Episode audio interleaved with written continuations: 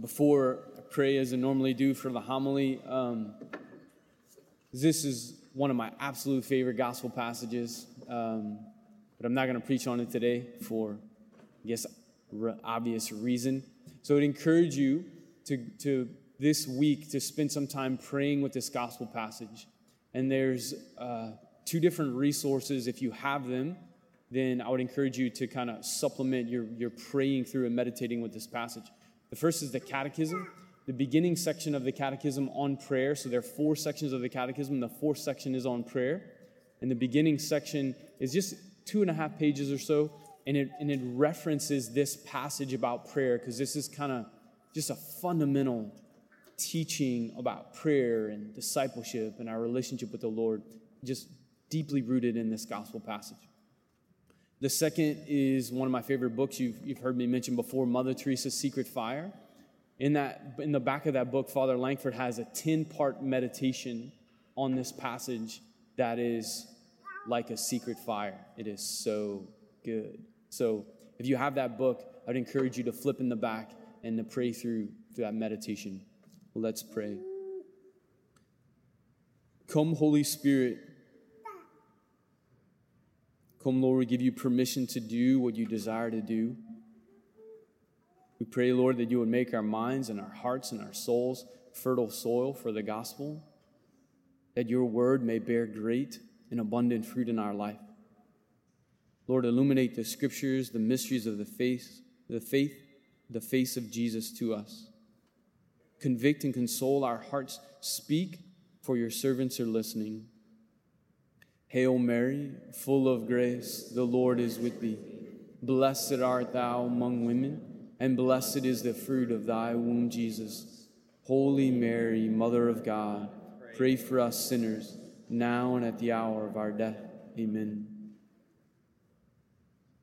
Peace be with you.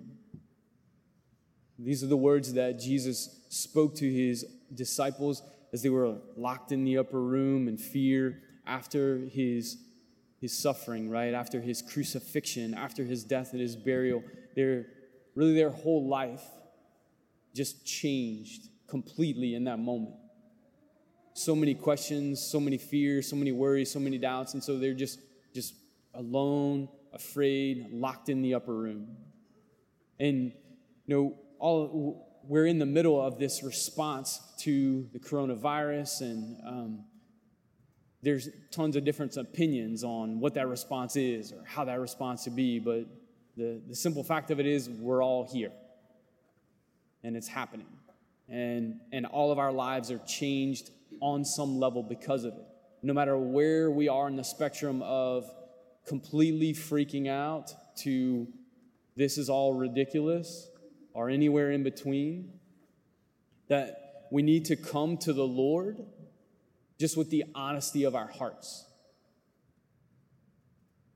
We need to come to the Lord with the honesty of our hearts and kind of try to like acknowledge wherever we are and acknowledge the reality of the situation. I know I think for me, my, my heart particularly, just because I'm pastor here, I think of a number of different people, but of the LSU community, our students, faculty, staff, like an abrupt end to a semester, for some, an abrupt end to their college career. Um, I think particularly of the poorer communities and how this is affecting them health wise, economic wise. Uh, so, so many things, right? We just have so many questions and thoughts, and our emotions can be all over. And the Lord comes in the midst of that, as He came in the midst of the upper room, and He says, Peace. And when Jesus speaks peace, it's not just a cute word. It's not just a suggestion. That God's word is creative, God's word is efficacious. Scriptures tell us that it is God's word, His breath, His speaking that brought something out of nothing creation. That God's speaking, it is His speaking into existence creation at all. And it is the word of God right, in the flesh that came and brought salvation and sanctification to our lives and to our world and redemption. And so when Jesus in the upper room, he speaks peace to the disciples who were enwrapped in fear and confusion and anger and worry and questioning, there is an, an efficacy of it because it is the power of the Holy Spirit that enters in. For us, as we are, again, whatever emotions that we're experiencing, need to be open to the Lord speaking peace to us. Because He is speaking it, and it's a matter of like, are we going to just open up just a little bit to receive the grace of the Holy Spirit that the Lord can enter into our lives. Now, if you read uh, the letter that I sent via email, put on the website, you know, this, this peace of Jesus, which is efficacious, which is powerful, doesn't always fix all of our practical reality, right? It doesn't, it doesn't change the fact like if we are like, okay, Lord, peace, great, awesome, then the coronavirus doesn't disappear. It's here.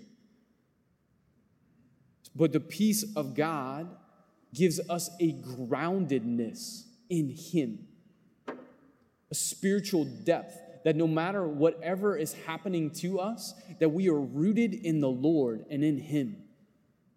And it gives us what St. Paul talks about this peace beyond all understanding, and a strength and a power and a perseverance, and even a wisdom and a counsel of how to respond most appropriately in the midst of our daily life.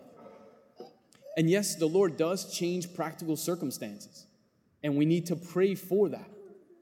We need to pray, and I'll speak about that a little bit later on like practical things to do. Pray like God, come in and move, come in and change things. But mostly what He needs to change is, is our interior life, deepening our connection with Him. And so, what, what are, like, how do we move forward, right? Again, wherever you are on the spectrum of what you think or believe about what's going on, and just let us be humble enough to be obedient to what the, both the medical professionals and our, our state and local and federal officials are asking us to do.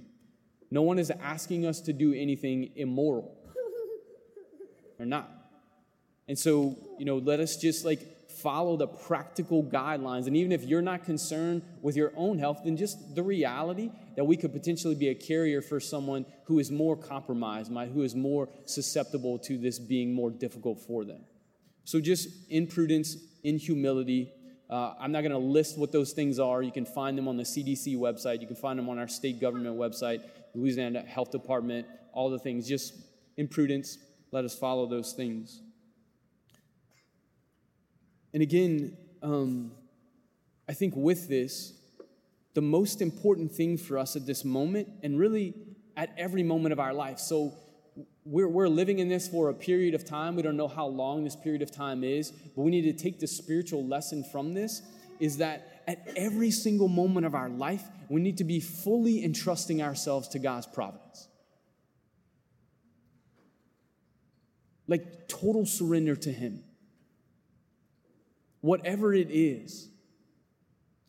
That when Jesus says, I am the vine, you are the branches, he who remains in me will bear much fruit. Apart from me, you can do nothing. It's not like apart from me, you can do some things. Apart from me, you can just sin. That's the only thing that we can do apart from the Lord. Apart from Him, we can do nothing that brings about, that bears good fruit. And so to remain in Him and like just to surrender and submit ourselves to the Lord, to entrust ourselves to Him, to we are an incarnational being, body and soul. And so we need to do the things like part of all the practical things is like, how are we being good stewards of our health and the health of others that the Lord has given us? Very important. But a higher priority is our spiritual health. Like our physical priority, very important. The physical health of other people, very important but our spiritual health is above that.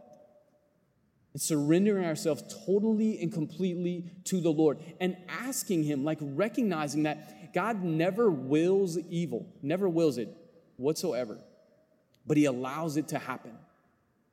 But what we can do in this moment by surrendering all these things to Him is we can say, okay, Lord, you have allowed this to happen and this is present. So I, in an act of faith individually and as a community, especially as we celebrate the Holy Mass, Lord, I believe and I entrust and I ask you to bring about a greater good a greater building up of the kingdom of God, a greater salvation of souls than if, than if this never would have happened. You might think, well, Father, I mean, like, what are you talking about? What's there? I mean, that's, that's just the cross. Right? The cross is the greatest tragedy that has ever happened. It's the incarnate Son of God. It's completely unjust, totally unjust, completely innocent. God Himself in the flesh was crucified for our sin. But in the, the greatest tragedy, right, the greatest injustice of the world, the Lord brought about the greatest victory the redemption, the sanctification, and the salvation of the world. And so, whatever difficulty it is in our lives, whether it be currently the, the, the coronavirus or, and all of its practical effects in our life, that we need to surrender it to the Lord in total faith and total confidence that Lord, I Lord, I trust that you can bring a greater good out of this. When I say greater good, I'm talking about the building up of the kingdom of God and the salvation of souls. The victory of the Lord does not always look like victory to the world. Again, that's why we lift up the cross. We, we're used to it now in a certain sense, and sometimes we're a little numb to the reality. But but in early for early Christianity, when they're lifting up the cross, the Romans are like, you guys are idiots.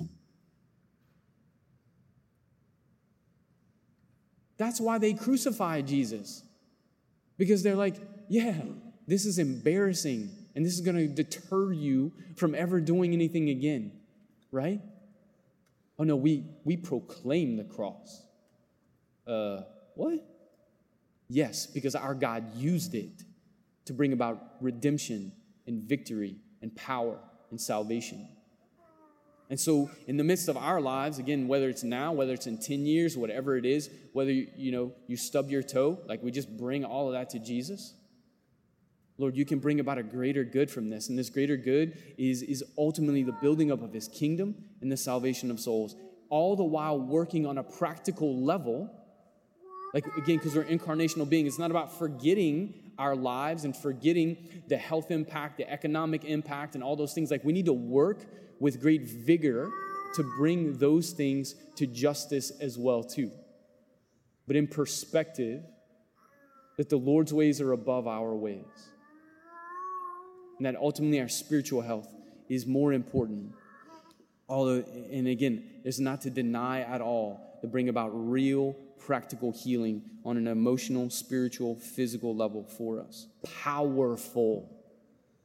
Powerful. I invite you just to look at the history of the church. In many ways, intercessory prayer has ended wars. Intercessory prayer has stopped plagues. Intercessory prayer has changed hearts, converted me. I'm, I'm a priest because people were praying for a priest. I'm absolutely convinced of it. I really don't know where I would be without it.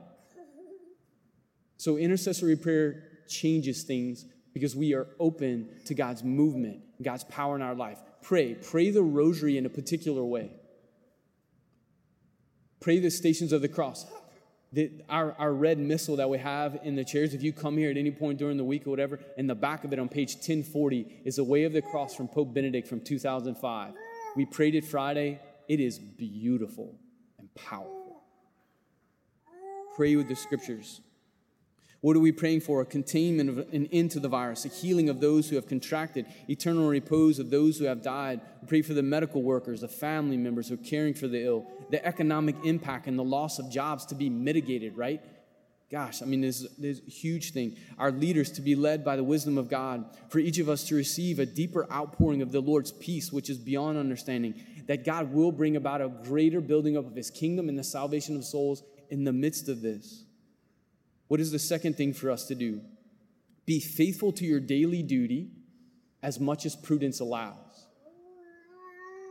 Like, this is not a, like what, what we're, we're asking us to do, and I speak in a particular way to our student population because this is we're here, like, be faithful to your daily duty as much as student allows. That a few students be like, well, gosh, like, I don't have a job anymore, I don't have school anymore, what am I gonna do? I'm like, don't fall into the Netflix vortex it will eat you alive. Don't do it.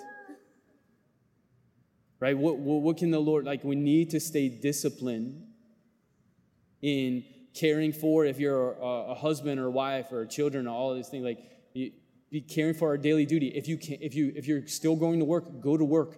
Do our duty well, right?